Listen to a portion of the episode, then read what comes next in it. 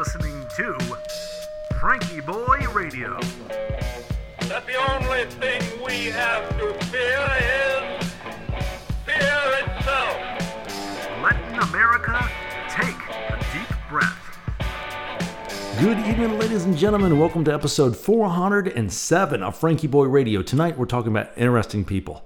I'm your host, Josh Urban. Hopefully, won't bore you this evening. Thanks for tuning in. Hope you've been having a fascinating day over there. I certainly have. I planted some container gardens, uh, taught some guitar, and I was on the other side of the equation of one of the the things that I just love about life. Well, Dale Carnegie says it best. He says, you know, if, if you want to be an interesting person, be interested in other people. And that is so true. And man, people have so much to offer. They really do. I I've been blessed in my life to get to to ask people questions and have them tell me so much of their life's work of record label executives and astronomers and business coaches and really everybody. If you just ask them, boy, people love to share. They really do.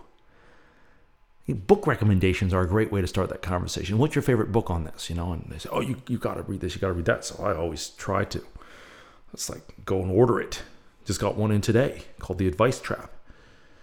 So got to check that out. I think I fall into that quite a bit. I was on the other side of the equation today, and I love it when people ask me about something.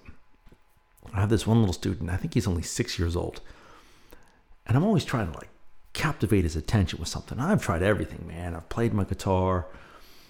I've we we do Zoom calls, so you know I've had a blowtorch.